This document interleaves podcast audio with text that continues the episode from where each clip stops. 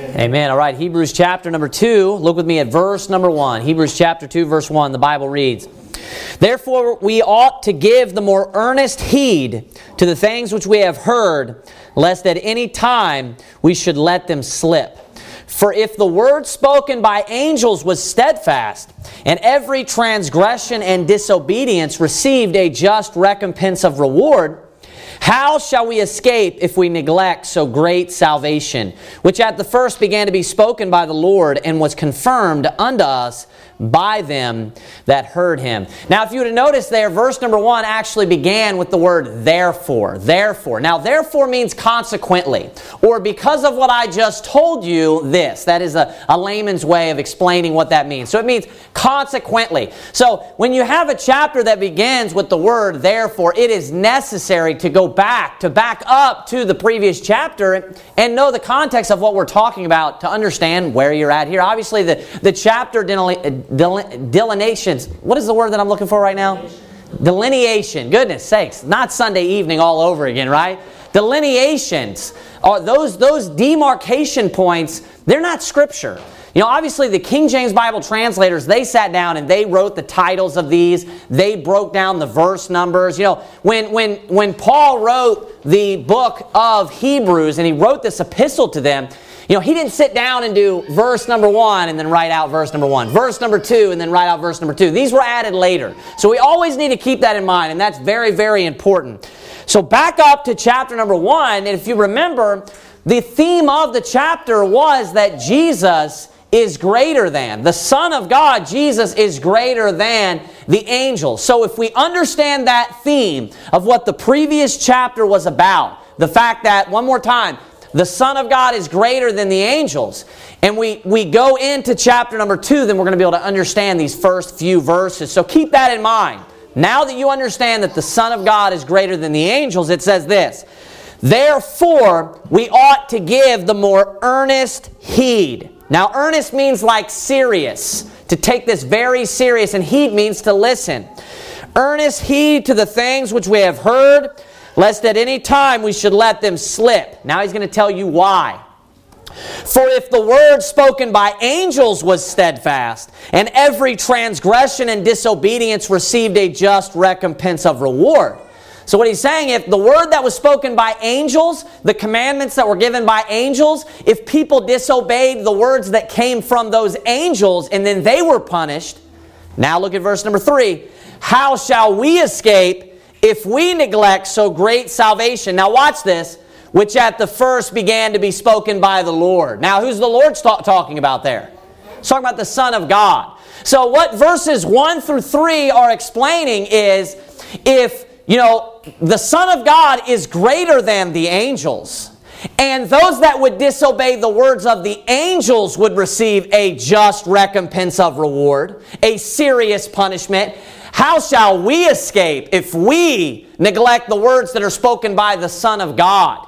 You know, obviously, if he's greater than the angel, then his words are going to carry so much more weight. Therefore, the punishment is going to be so much sharper. So, see how you have to understand that chapter number one is explaining to you that the Son of God is greater than the angels. And that's why it was very important to understand that that context was actually explaining that the angels are not sons of God.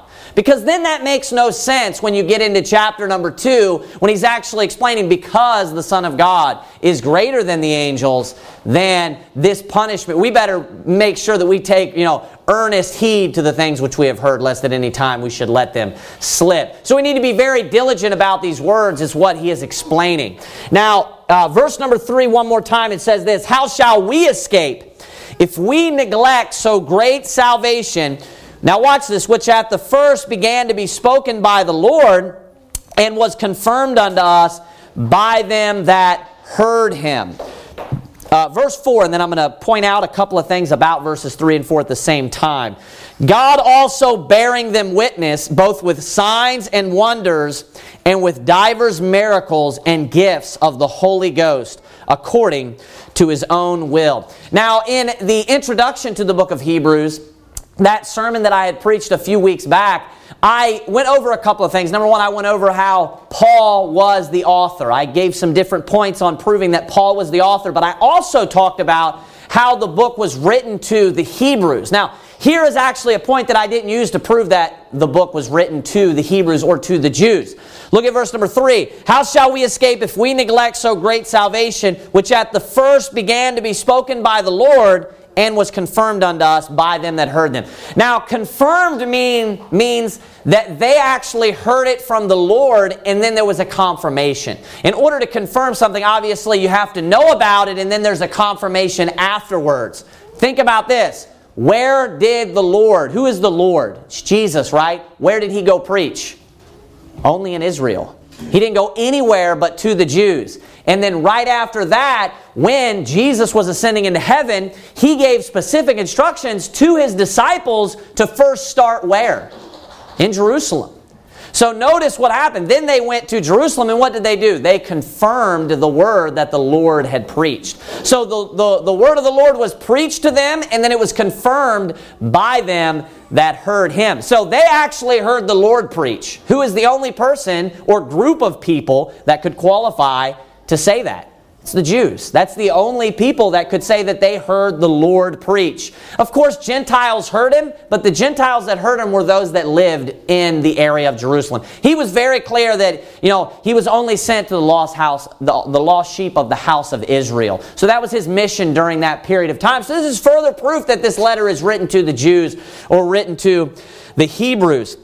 Not only that, um, it goes on to say in verse number four, God also bearing them witness. So, another thing, and I didn't point this out, proving that Paul is the author of this book, is I did talk about how, how he was not a part of the 12 and the fact that them preaching it, that the, the word of God that is, that it was confirmed unto us by them that heard him. So he wasn't a part of the 12 or the 70, however many you want to include in this, whoever he's speaking about that was preaching the Word of God. But not only that, he wasn't a part of the original apostles that were sent out to do miracles. Because look at verse 4. It says, God also bearing them witness, both with signs and wonders and with divers miracles and gifts of the Holy Ghost according to his own will. So notice how he excludes himself from that. The writer of the book of Hebrews. He said, God also bearing them witness. Talking about those that heard him right now. And those that heard him were then sent out afterwards. Now, Paul also was able to work miracles, but you got to be specific with the text. He's not talking about anyone that was sent out at any time. It's and was confirmed unto us by them that heard him, God also bearing them witness. So notice that it's specific to the group of those that God sent out, Jesus Christ, that is, when he ascended into heaven. And th- the writer does not put himself in that category. He says them, he excludes himself. So another further proof that this is Paul, I believe. Now it says there again, I know we've read it a few times, but there's a few things that I want to I want to point out here. It says, God also bearing them witness, both with signs and wonders, and with divers miracles. And then it says this, and gifts of the Holy Ghost according to his own will. Now we know when Jesus Christ ascended into back into heaven, right before that, he gave them the Holy Ghost, right? He gave them the Holy Spirit and He allowed them to be able to work miracles. You know, this is take this takes place. Uh, the greatest example is Mark 16, right? And uh, you know, it talks about that they went about preaching, you know, and the, that the signs were meant to confirm the word. I want you to go with me to Ephesians chapter number four. Ephesians chapter number four. I want you to get your hand there, and then we're going to go to an Old Testament passage because this is actually a fulfillment of prophecy. Ephesians chapter number 4, and then I want you to go to Jeremiah chapter number 3, verse number 15. Jeremiah chapter number 3, verse number 15.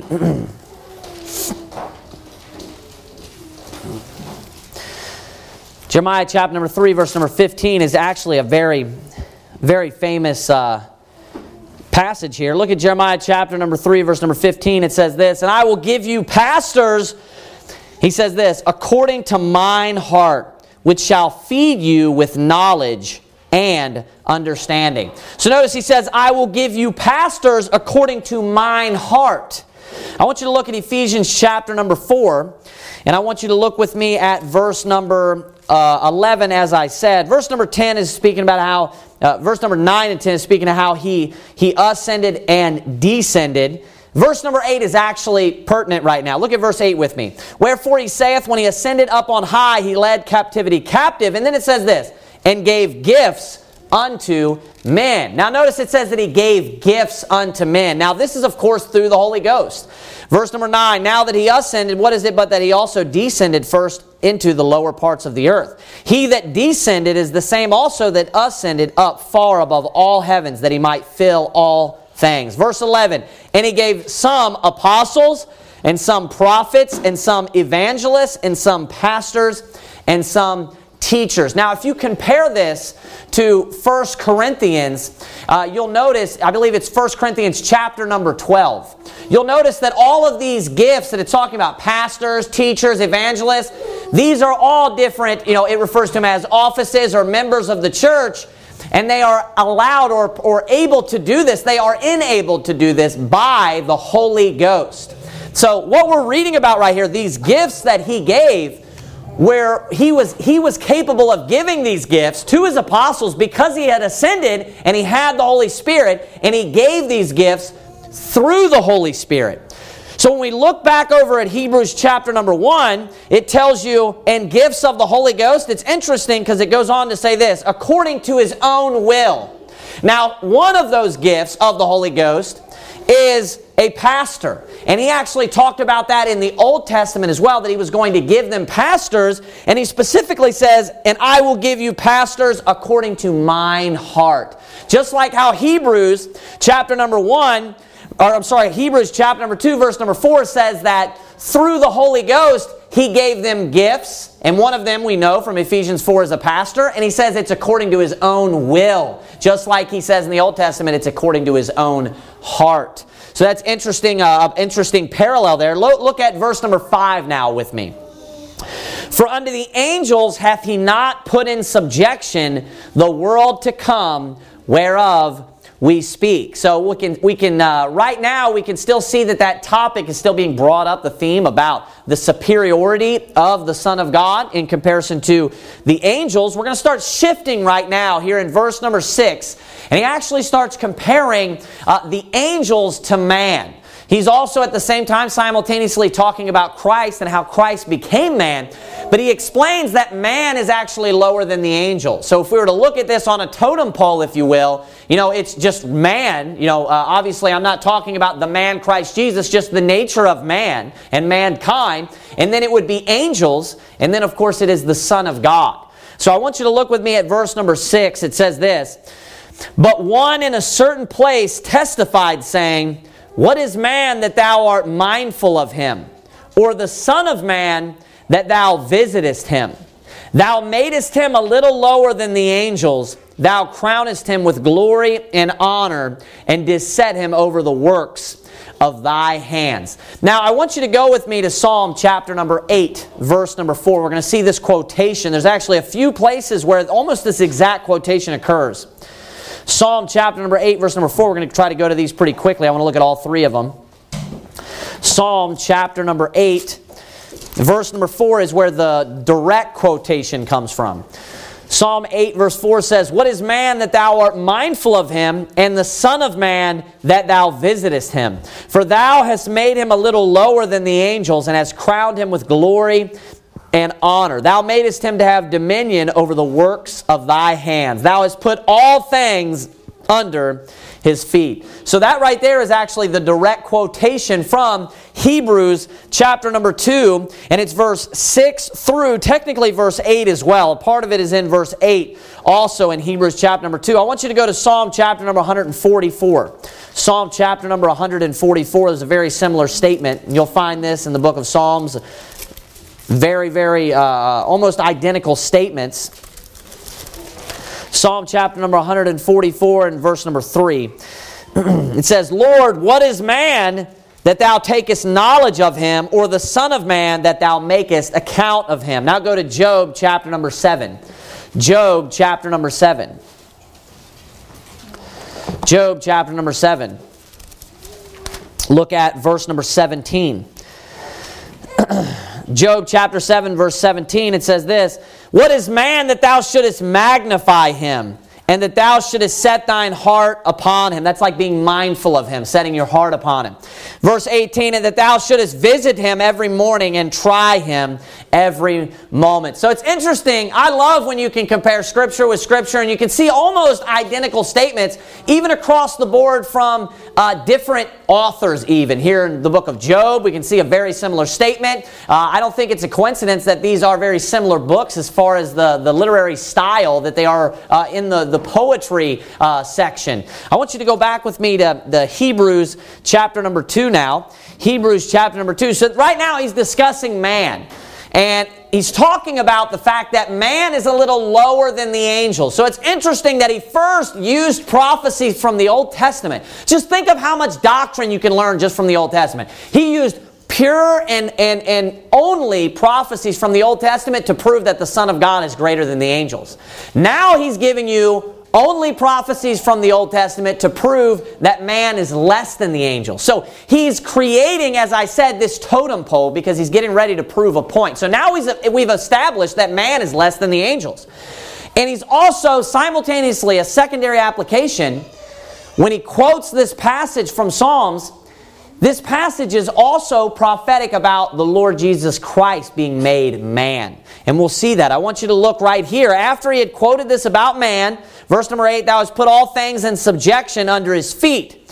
For in that he put all in subjection under him, he left nothing that is not put under him, but now we see not yet all things put under him. Now, this is almost verbatim quoted also in 1 Corinthians chapter 15 verse number 27 and 28 and who is it speaking about? Speaking about the Lord Jesus Christ. So notice how there's a parallel or a secondary application here that is also simultaneously speaking about the Lord Jesus Christ. Now I want you to look at the second or the next verse, verse number 9. And this is where it introduces Jesus now. He starts talking about the Son of God.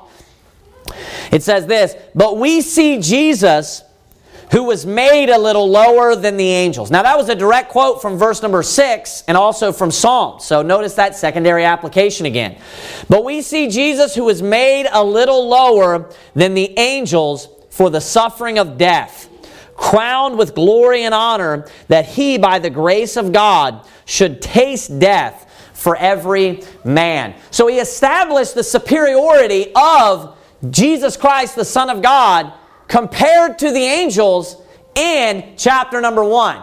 But right now, he's actually explaining that when Christ took on his humanity, when he became completely and 100% a man in his human nature, if, you're just, if we're just purely looking at the fact that he became a man and he took that nature on himself, well, he made himself by doing so a little lower than the angels. He was humbling himself when he took on that nature, when he took on that flesh, because that nature is in itself. The nature itself is less than the angels. It is inferior to the angels. So, what it's teaching right now is the humility of Christ. How Christ was willing to humble himself because he loves us. That's the whole purpose of this. It's talking about the fact how he expressed his love through the fact that he was willing to humble himself and be made a little lower even than the angels. Now, what was the reason why he was made lower than the angels? It tells you he was made a little lower than the angels for the suffering of death. So we ask the question why did Jesus Christ come? Why was he made a man? for the suffering of death. You also have in Mark chapter number 10 where Jesus says, you know, that the Son of Man came not to be ministered unto, no, I'm sorry, to be to minister, but to be ministered unto. I'm sorry, I, I did quote it correct the first time.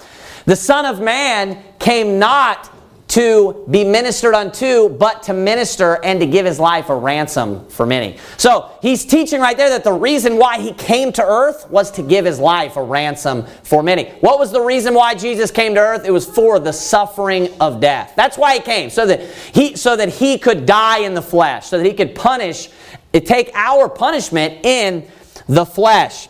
So it says to go, go further, it says this crowned with glory and honor. So notice afterward is when he receives that glory and honor. Crowned with glory and honor, it says that he by the grace of God should taste death for every man. So it's by the grace of God, it says, that he came, that he should taste death for every man. This just obliterates any idea that anyone may have had in their idea of Calvinism. It says that he tasted death for every man. And they try to explain away every word that's like all inclusive. God like uses the word all. And they're like, well, all doesn't really mean all. And then God uses the word every. And I don't know if I've ever even heard them try to come up with, but I'm sure they would try to use the same argument. I mean, the point is clear. He tasted death for every man. Every single man that has ever lived, Jesus Christ died for them. And this is interesting too, as well. And this is going to come into play. I'm going to reference this later. Notice that it said that he tasted death. Tasted death. You're going to need to know this in a few chapters later on in the book of Hebrews. He tasted death. Now, did he just did he just try it or did he die? He died. So, what does it mean when it says he tasted it? That doesn't mean that he just tried it and then he didn't, you know, you know, uh, uh, actually fully do what's being spoken of. It means that he actually did it here. So, tasted can mean that you actually completely took part of something. It doesn't mean that you just, you just, you know, just tasted it, but then you you decided not to. Now, keep that in mind, and we'll come back to that, and I'll refresh your mind, you know, uh, later on when we get to that that point. So it says that he tasted death for every man. Look at verse ten. For it became him. That means that it was necessary. That's what that means. It became him. It was necessary for him to do that. For whom are all things, and by whom are all things, in bringing many sons unto glory, to make the captain of their salvation perfect through sufferings. So there, Jesus Christ is obviously referred to as, you know, uh, it, it says, for it became him, and then it says, for whom are all things. That means that He's the purpose of everything. For whom are all things? You wonder, what is the purpose of life? Everything was created for Him and for His good pleasure, the Bible says. Everything. And specifically, Jesus Christ. When you look up that quotation that I just quoted, it's about Him that sitteth on the throne.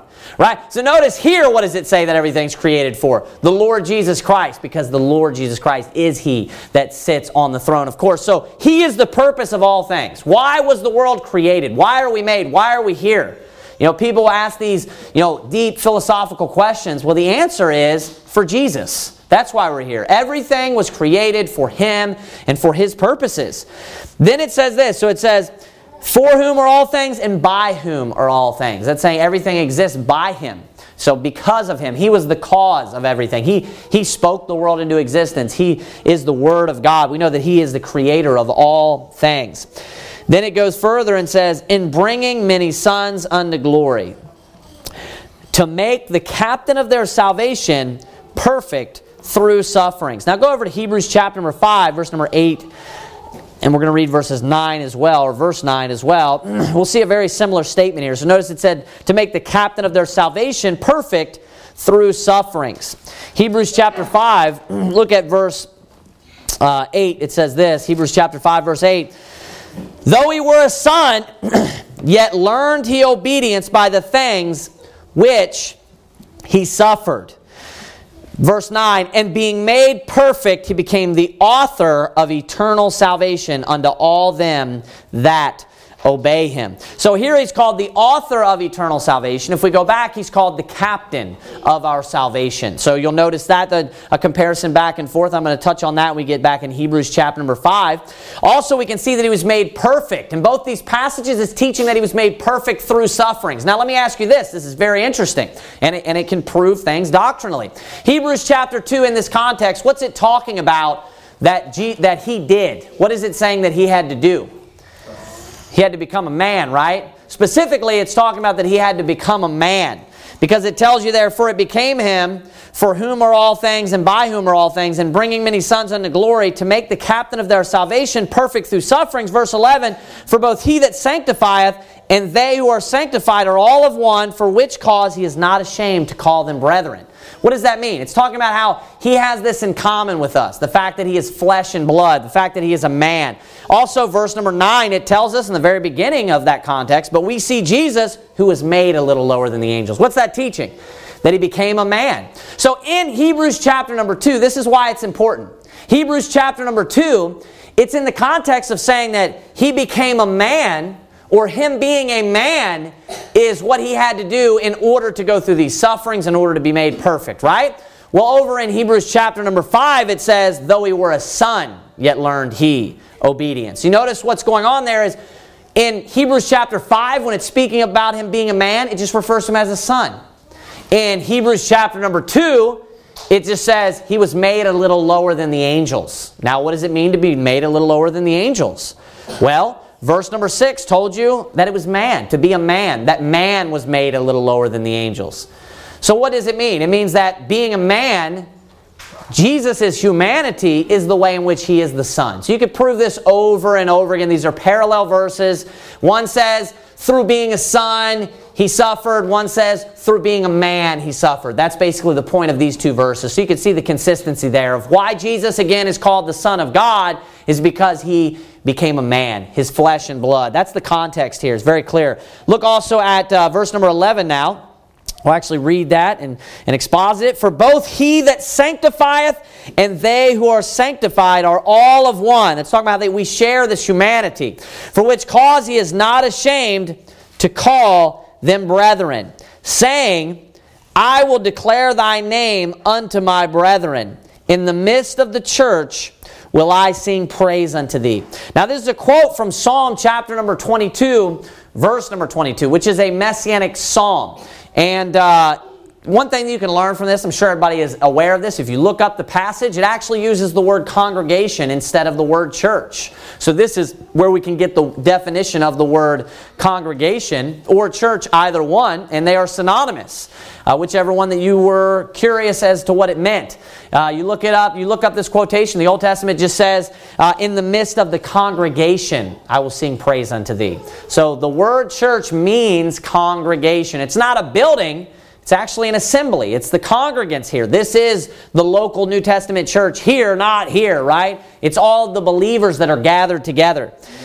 So here it says, saying. So this is saying that Christ said this. This is what Christ said. I will declare thy name unto my brethren. In the midst of the church will I sing praise unto thee. Now that's interesting because, of course, David is the one that authored that psalm. And that is a prophetic messianic psalm. There's also another application of that. And that is, of course, uh, like 1 Peter chapter number 1 tells us that the Old Testament prophets were speaking by the Spirit of Christ. So, what was actually in them was Christ. It was, you know, the Lord Jesus Christ Spirit. The Spirit of God, the Spirit of Christ, they are one and the same. So that's how when David was speaking these words, how it was Christ saying in the midst of the congregation in the Old Testament, that is, in the midst of the congregation will I sing praise unto thee. That's how that was Christ saying these words because it was Christ speaking through them, the Spirit of Christ speaking through them. If you wanted to look that, that up, that actually is from uh, 1 Peter chapter number 1. It's like verse maybe 10 or 11 or something like that. I don't have it written down, but it's, it's right around that. And you'll see it talks about how, you know, the Spirit that was in them and all of that, the Spirit of Christ that was in them. Uh, look at verse number 12 now. Again, uh, saying, I will declare thy name unto my brethren. In the midst of the church will I sing praise unto thee.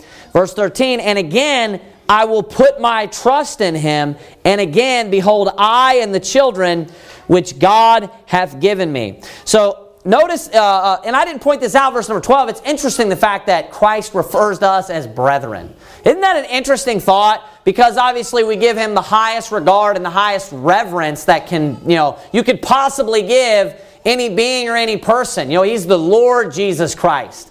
But it says right there, I will declare thy name unto my brethren. So when he's, you know, in this case, when you think of the man Christ Jesus, who is God in the flesh, and he's speaking to the Father, he makes this statement prophetically that he is going to declare the name of the Father, he says, and then he's speaking about us unto my brethren. I mean, that's a humbling thought, the fact that he would humble himself and then he would look at at all of his servants, all of his creation, you know, obviously he became, you know, uh, uh, um, you know, uh, his brethren among his brethren. But he would look at his creation and he would say, "This is my brethren. You are my brethren." You know, uh, I would almost, I would for sure, not almost, I would for sure even feel uncomfortable if he even said, "Hey, brother Tyler." You know, that would make me feel uncomfortable just because you know, I can't even express to you what high regard that I hold the Lord Jesus Christ. You know, He's the creator of all. He's, you know, He is, you know, as the black Hebrew Israelites call Him the Most High, right? There is no one above Him. You know, so it's, it's, it's mind blowing to think of the Lord Jesus Christ, the God of God and God of gods and King of kings, to look at all of us and say, These are my brethren.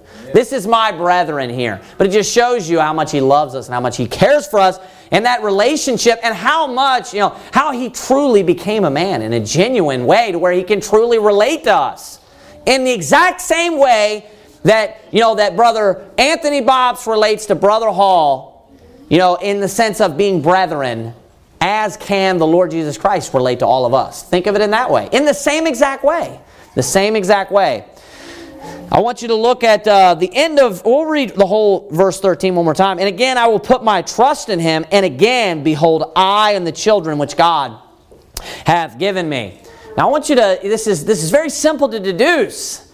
So, this is the Lord Jesus Christ speaking, and he says, The children which God hath given me. So, you know, he says that he's going to sing praise right, just prior to that. Now it says, And again, the children which God hath given me. That's speaking about us, obviously, right? So, if that says that we are his children, then let's reverse the roles. What is he to us? He's our Father. So, right here, people read over this all the time, but it's another very clear verse. If I am his child, then that means that he is my Father. You cannot be someone's child without being a father and a mother, and obviously, he's not the mother. You know, so, you know, there are all these verses over and over again. They say, oh, there's just the one. This is just as strong. It says that we are his children. And the children that it says that God hath given him. It says that we are his children. Therefore, the only answer there is that He is our Father, which is why we will call Him the everlasting Father, because we are His children.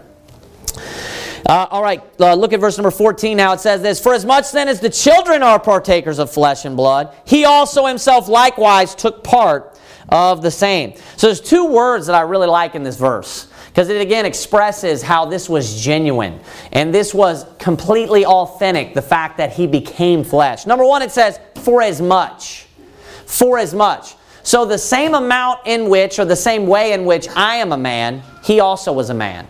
For as much then as the children are partakers of flesh and blood watch this he also himself likewise took part of the same so however much you're a man that's how much he became a man. That's the point of that verse. For as much then, or in the way, or however much that you, that's speaking about, then as the children are partakers of flesh and blood. So, however much that you are a partaker of flesh and blood, he also, in the same way, likewise, took part of the same. He wasn't going through the motions.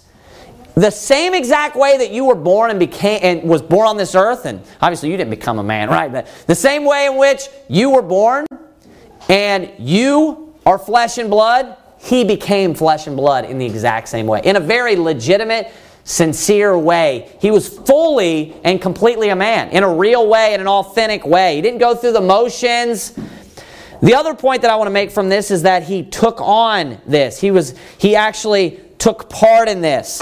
Look at what it says next, though. I'll get to that in just a moment. It says, He also himself likewise took part of the same, that through death he might destroy him that had the power of death, that is the devil. So, again, the purpose why Jesus Christ became flesh was so that he could die, that through death he might destroy him, it says, that had the power of death, that is the devil. So that's an interesting statement about Satan, about the devil, isn't it? It says that the devil has the power of death.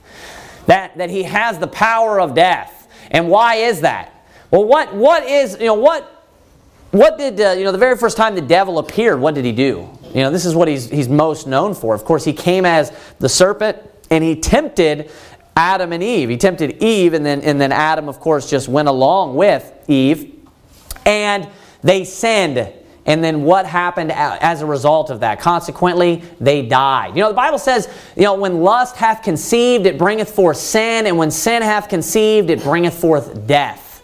So that's how the devil has the power of death. Because he is the one that, he was the one that tempted them.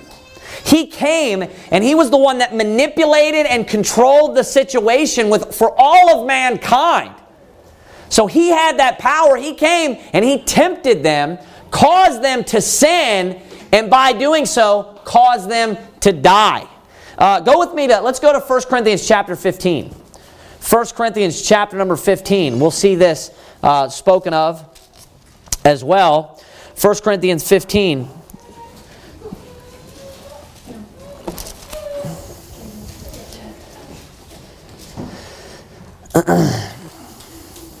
1 Corinthians chapter number 15.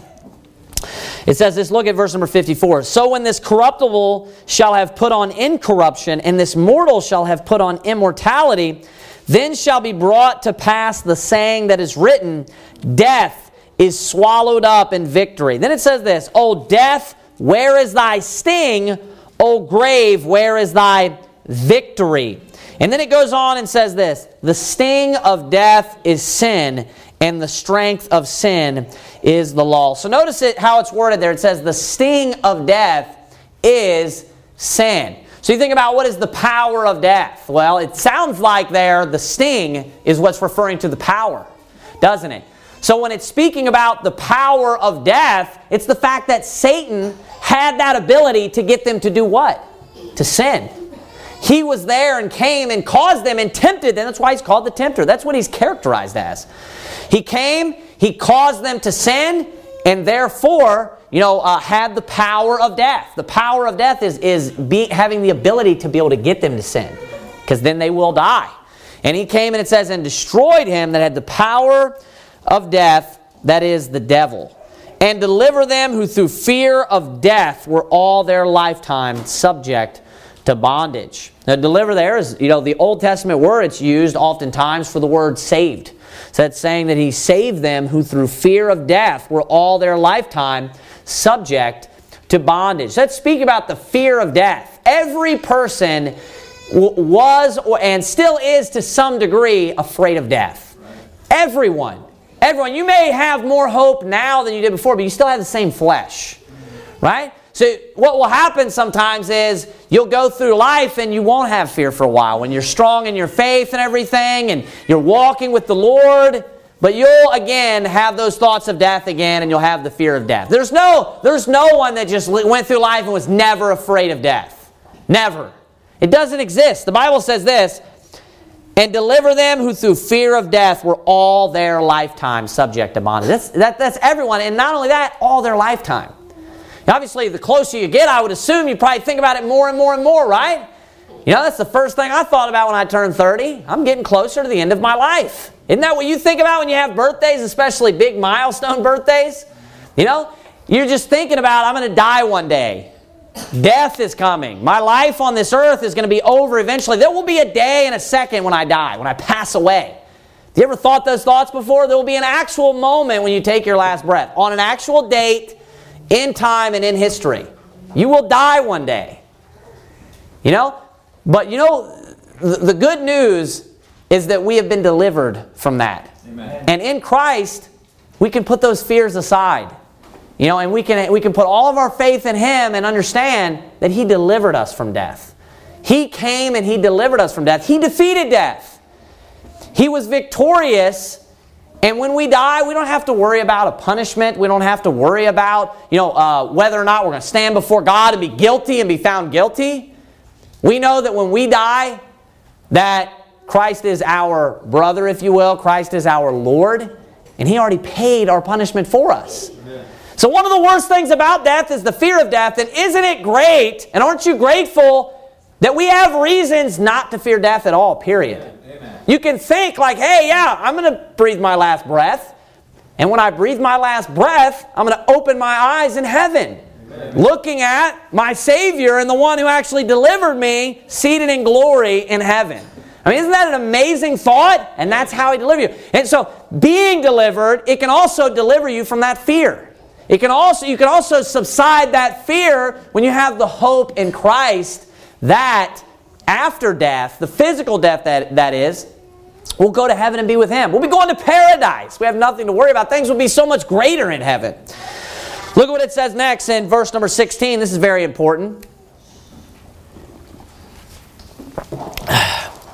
For verily, he took not on him the nature of angels, but he took on him the seed of Abraham. Now, this is very important. I explained this before and we kind of got off of it for a few minutes because it was a little bit parenthetic. It was talking about stuff about Jesus. But what's the totem pole? It's man, angels, Son of God, right? Man, angels, Son of God. Now, notice it's telling you that he didn't take on him the nature of angels, But he took on him the nature of, or the, it says specifically, but he took on him the seed of Abraham. Now that's telling you specifically that he came in the, in the flesh as a Jew of the line of Abraham. He was, of course, born of the line of Abraham and of the line of David. Now it's very specific there, but the point was that he came as a man. It says he didn't come as an angel. He didn't take on him the nature of an angel. He took on him the nature of man, or of specifically the seed of Abraham. Why is it explaining that? It's speaking about how, how much he humbled himself. He made himself even lower than the angels. It's talking about how he loves us and how he was willing to, to make this sacrifice for us. And that this, this wasn't him just stepping down just to the angels. No, he actually took on him the nature of man. Verse number 17. Wherefore in all things it behoved him, that means it was necessary, to be made like unto his brethren, that he might be a merciful and faithful high priest in things pertaining to God to make reconciliation for the sins of the people. Now I want to hit on something here that I kind of paused a moment ago. Now this is repeated and this is super strong. So in, in Hebrews chapter number one, we could see that it was taught repeatedly of how the Son of God wasn't begotten as the Son in eternity past, but rather there was a day. This day have I begotten thee. There was a time in which, in human history, in which he was made flesh. He was actually made the Son of God. We saw that in Hebrews chapter number one. You can see that in a few different ways you can prove that. I'm not going to re-preach all that because we have some information right here that teaches the same exact thing. So here in Hebrews chapter number two, it hits on the same exact thing again. We can learn that also again. That there was a time when he became the Son of God. There was a time when he became flesh or became man. Now it is it's it's it really is you know, people wear this out, and sometimes they say this when it shouldn't be said, just when they want to mock a point. So, Brother Hall and I have talked about this before. You want to just, you just want to totally dismiss something, something that is credible and something that is a good point. Sometimes people will begin by saying, you know, I don't even know why I'm bringing this up. Well, this is the truth about the person that says this all the time, Steven Anderson. It is so ridiculous. It is so ridiculous the claim that Jesus Christ has always been in the flesh. Now, I, I'm, I don't know how familiar you are with what everyone believes about the Trinity. But I, I have like four clips that I'm yet to release. And I don't know if I've talked to anybody about this. Where I've been looking around and uh, when I've just been watching stuff about the Trinity, people preaching things about the, the Trinity and things like that, just random, you know, preachers, like pretty high profile preachers, where they're asked the questions about whether Jesus Christ has always been in the flesh. No one believes that Jesus has always had a flesh and blood, or flesh and bone, I guess they would say, body. No one believes that. That is utter ridiculousness. Steven Anderson is the only person that I have ever heard say that. And I challenge anyone, you could probably find another whack job out there just like him. But I would be extremely surprised if you found anyone. Maybe he's getting it from somebody, but that isn't even taught by, by, any, by even Catholic Trinitarians, Orthodox as orthodox as you can possibly be. No one believes that Jesus has always had a flesh body and was always actually a man. No one believes that Jesus has always had humanity. No one. Because the Bible cannot be any clearer that there was a time in which he became a man. There was a time in which he became flesh. The Bible says the Word was made flesh. Amen. What does that mean? There was a time when it was made flesh. That means it wasn't flesh prior to that, and God did something to cause that to happen. Now, what does the word made mean? Right? You're causing something to take place that wasn't prior, that wasn't going on previously. It was made flesh. God intervened, right? And in this case, it was when he caused Mary to conceive, and the Word was made flesh. It was made flesh. Look at the exact same language over and over and over again. And I realize that this is a dead horse, but this is extremely important. Amen. It's super important. The, the truths about the Trinity, and, and here's the thing it's so important also because of this. Because there are so many people that are scared to talk about the Trinity, too. So many people are afraid. They don't want to come in on this side. They don't want to come in on this side. They don't want to talk about any of it. They don't want to talk about the Son of God, how He's the Son of God. Let me just leave it at this. They, those kind of statements I'll just tell you that. Well, this is my opinion. Everything's a mystery. They want to take a hard stance. Study the Bible and find out what the Bible teaches and take a hard stance on what the Word of God says. I'm sick and tired of people not wanting to take stances on things. It's real, real irritating. Good people sometimes, you can tell you know the truth. You understand the truth. I've had conversations with you about this and I can see that you understand it. You've told me that you believe in incarnational sonship. And people are just afraid to say it, they're afraid to preach it. Preachers all over the United States, they're afraid to talk about the Trinity. Or they're so stupid and so ignorant they don't understand anything about the Godhead or the Trinity.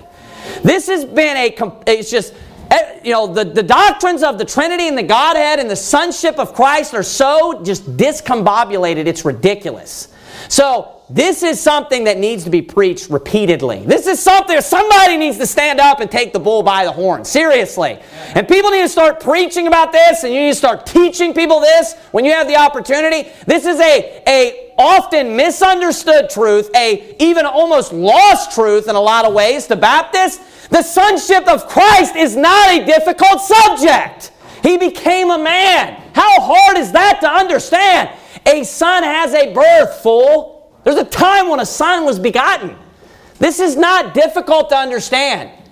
The Bible says that the Word was made flesh. The Bible says, Thou art my son.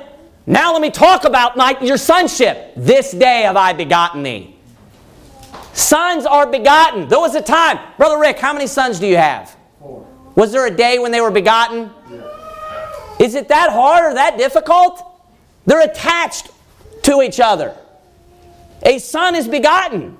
These two things come together. That's why he says, Thou art my son. This day have I begotten me. My son. That's what he's saying. This is super simple. It's not difficult.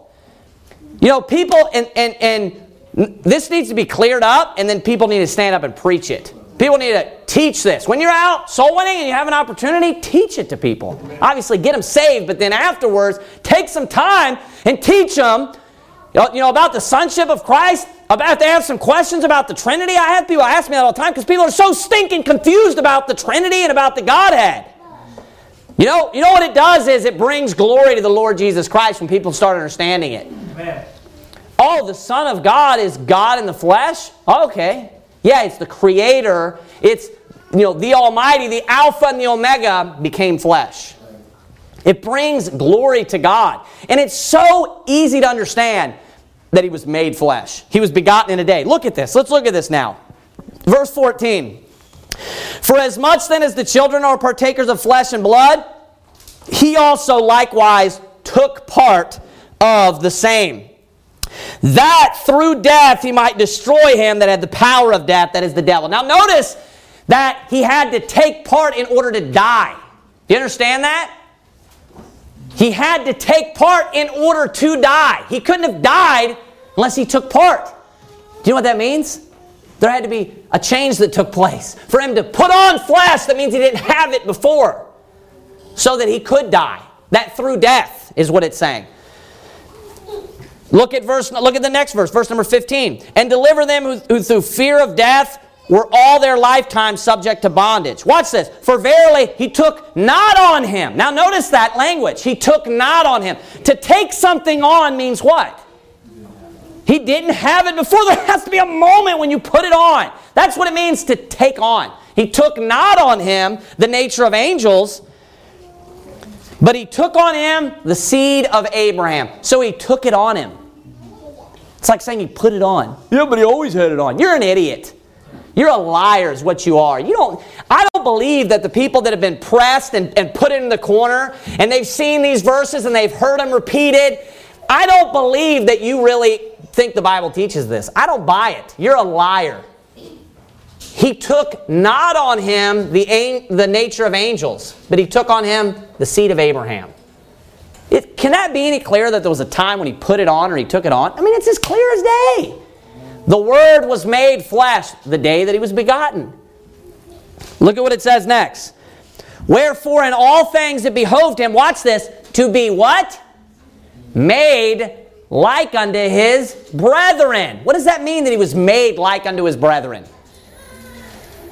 Yeah, but he was always made like unto his brethren. It's you know what it makes the Bible sound stupid. That's what it does. It makes no sense. This verse now makes no sense. If he was always, you know, like his brethren, then he was never made like unto his brethren. That doesn't make any sense. You know, words matter, okay? So when the word was made flesh, there was a time in which God intervened and he caused the word to become flesh, became flesh. You know, I mean, this is a simple subject. We need to make sure people understand this. The sonship of Christ is referring to the humanity of Christ. That's what it's speaking about. You know, we, if we look at the man Christ Jesus, he was 100% God because God was his father. And he was 100% man because Mary was his mother. When did that take place? This is obviously he who came from the womb of Mary. When did that take place? At conception. At conception, the Word was made flesh. He took on him, in this case, he took on him the, the seed of Abraham. The seed of Abraham. The Word was made flesh. It says, he was made like unto his brethren. There was a time when he became a man. This is important, extremely important. You know, there are, you know, we don't take that for granted. This, this, this is an important truth because it, it, if you don't understand the sonship of Christ, it jacks you up on so many other things. The, all this stuff ties together, understanding. The Bible is so intricate, and it's and, and when the deeper you get in doctrine, it can become complicated. And if you start moving one thing out of the way, you get one thing jacked up, it'll mess something else up. Some other related doctrine when it gets to the Trinity or the Godhead or whatever it may be. So this is, an, this is very important that we need to understand this. Think about this. Hebrews chapter number 1, chapter number 2, like I said, is expressing that totem pole. And notice how closely tied it is when it's talking about man, angel, son of God. And right now it's talking about how he became or took on the humanity. If you misunderstand this process, you're not going to have a full understanding on how he humbled himself and became a man. See, even think about that passage, Philippians chapter number 2, that people misunderstand so much. When they talk about him humbling himself from Philippians 2, everyone know what I'm talking about, that, that verse? Wouldn't, doesn't everyone believe that that's referring to him becoming a man? These, these are even Orthodox Trinitarians, and they believe that there was a time in which he became, everyone. The foolishness to say that he's always flesh, he's always, eh, you know, he's always been a man, as in a part of mankind, is stupidity, it's ridiculous, it's dumb, it's amateur, and the only person that would believe that is a liar. Anyone who studies the Bible would never come to that conclusion, and I don't, I don't buy that people that know the Bible believe that. So it says that he might be a merciful and faithful high priest in things pertaining to God, to make reconciliation for the sins of the people. He, so he's a faithful high priest, right? He's a merciful and faithful high priest. How is he our high priest? Uh, Think about John chapter number 17. You know, there he's praying. What is he doing? Obviously, he's a man. He is the mediator. The high priest, a priest is a mediator, right? He is the only true mediator between God and man. Why is that? Because he's the, you know, for a lack of better word, God man, right? He is God as a man. That's why, that's why it's worded the same way here. It says that uh, he was made like unto his brethren that he might be a merciful and faithful high priest. So notice he had to be made like unto his brethren to be a high priest because he had to take on flesh in order to be a mediator. Where he had he didn't have that ability to mediate between God and man before he became a man. Do you understand what I'm saying? He needed to he needed to be able to reconcile that gap. Right?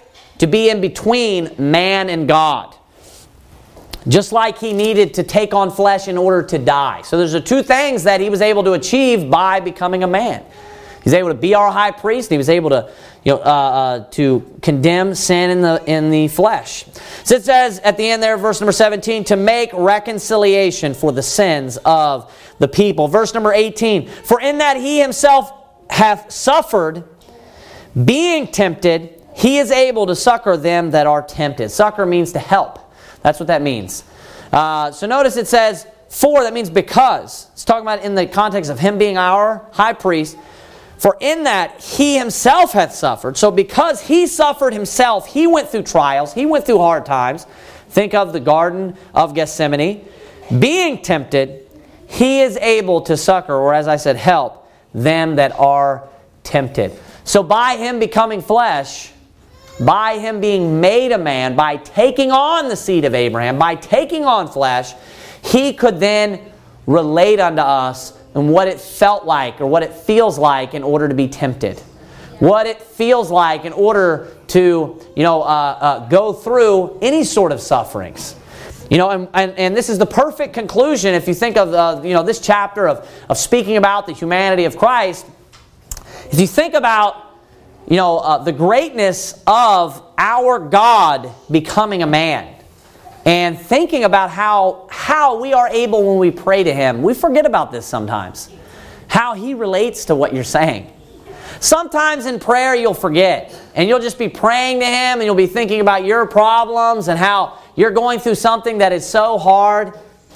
For as much then as we, right, are partakers of flesh and blood, He also Himself likewise took part of the same. Think about that. So, in the same way that, that you are a partaker of flesh and blood, he was as well. The things that you experience in life, he experienced, experienced them to their fullest as well, to the same degree, and in the same way that you experience them. Pain. He experienced pain just like you experienced pain. He experienced heartache just like you experienced heartache. He experienced sorrow just like you experienced sorrow. He experienced weariness, what it feels like to be tired. He experienced all of these things. He knows what it's like. So when you go to pray to Him, because He became a man, because He wasn't, see how this is important? He wasn't eternally a man. He took part of that. He took part of that flesh and He lived on this earth as a man in a real, genuine way. Because He did, he did that for us, when we go to Him in prayer, He's the perfect high priest. It made him perfect through those sufferings. He was complete in order to be our high priest because of the sufferings. Because now, because of that, he can relate to me when I pray to him. If I'm going through something hard in my life, he knows exactly what it's like. He, it doesn't matter what kind of problem or issue that you're having in life. Christ can relate to it. Real problems of mankind. Christ can relate to it. Being tempted, he knows what that's like. He knows these things. So keep in mind when you go to prayer, and that's important. You should be praying obviously daily. Keep in mind when you go to prayer to God, you go in prayer to God, and you're praying to the Lord about something maybe that's bothering you and you need help with something. Keep in mind that you're not talking to somebody who doesn't understand. You're not praying to God and He's just like, you know, that must stink. You know, He knows what it's like. He knows exactly what it's like in its fullness. That's why it's important for as much then as talking about us that we're partakers of flesh and blood, he also himself likewise took part of the same in the same exact way. So when, when you're going through sufferings, pray to God and keep in mind that you're praying to somebody who, who suffered just like you're suffering. And he can relate to you. You know what? It helps him be not only just understanding in that sense, but it helps them be that much more compassionate. Because you know, when you have a problem in your life and then you hear about somebody else going through it, I'll give you an example back pain. I've never had any serious back pain until last year. Like, I had a little bit, but two years ago, I guess it was. But I was like laid up with back pain. And I heard people talk about like real back pain, and I was, I couldn't relate to it. I was just like, man, that stinks. I'm sure that's bad. You know, I'm trying to think of things that I had that's bad. You know what I mean? I'm thinking you're a stinking wuss, Brother Hall. No, I'm just kidding. You know, I'm not thinking. I'm thinking, you know, I can't really relate to it.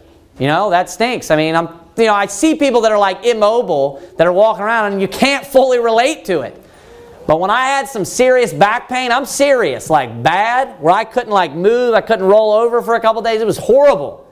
And then I hear somebody else talking about, man, I had I injured my back bad. It catches my attention. I'm like, oh man, that's terrible. Anybody who has has had bad back pain knows exactly what I'm talking about, don't you, Brother Hall? Brother Rick knows too. You know exactly what I'm talking about.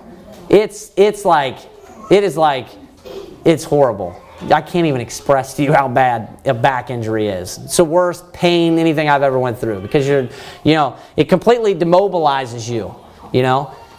Now I can have compassion on other people that have had that injury because I have, in, the, in, a, in a different way, you know, in a full sense, right? Because I could have already related to some injuries, but that way I can, in a, in a complete way. The same thing, the same situation is with Christ. He actually knows what it's like and has experienced the same exact things you're going through. And it made him complete, made him perfect through those sufferings to be the captain of our salvation. So remember that when you go in prayer, that he can relate to you. He's not estranged from those things. He knows what's going on. Let's uh, bow our heads and have a word of prayer. Dear Heavenly Father God, we thank you, dear Lord, for uh, everything that you went through for us. We thank you that, that you are a high priest. Uh, we thank you for, for being the author and the finisher, dear Lord, being the captain, somebody that we can trust in, dear Lord. We thank you for humbling yourself and giving us such a great example, dear God, and, and, and uh, being able to relate to us as brethren. Uh, help us to, to, because of the grace that you showed us, help us to, to uh, uh, show that grace to other people, to preach the gospel, to care for others the way that we should to care for the lost and dying world. Give us an understanding of your word. Thank you for the book of Hebrews keep uh, um, uh, uh, you know uh, the fire burning in our hearts for the word of god. Help us to continually read it and study it and learn from it. And uh, we ask you you would help us to stand for the truths of, of your word. And uh, we ask you that you would give us give us courage and bravery dear lord and help us to, to be steadfast in all these areas. And uh, be with us and bless us. Keep our, our, our church uh, zealous for you, dear Lord. We love you, and in Jesus Christ's name, amen.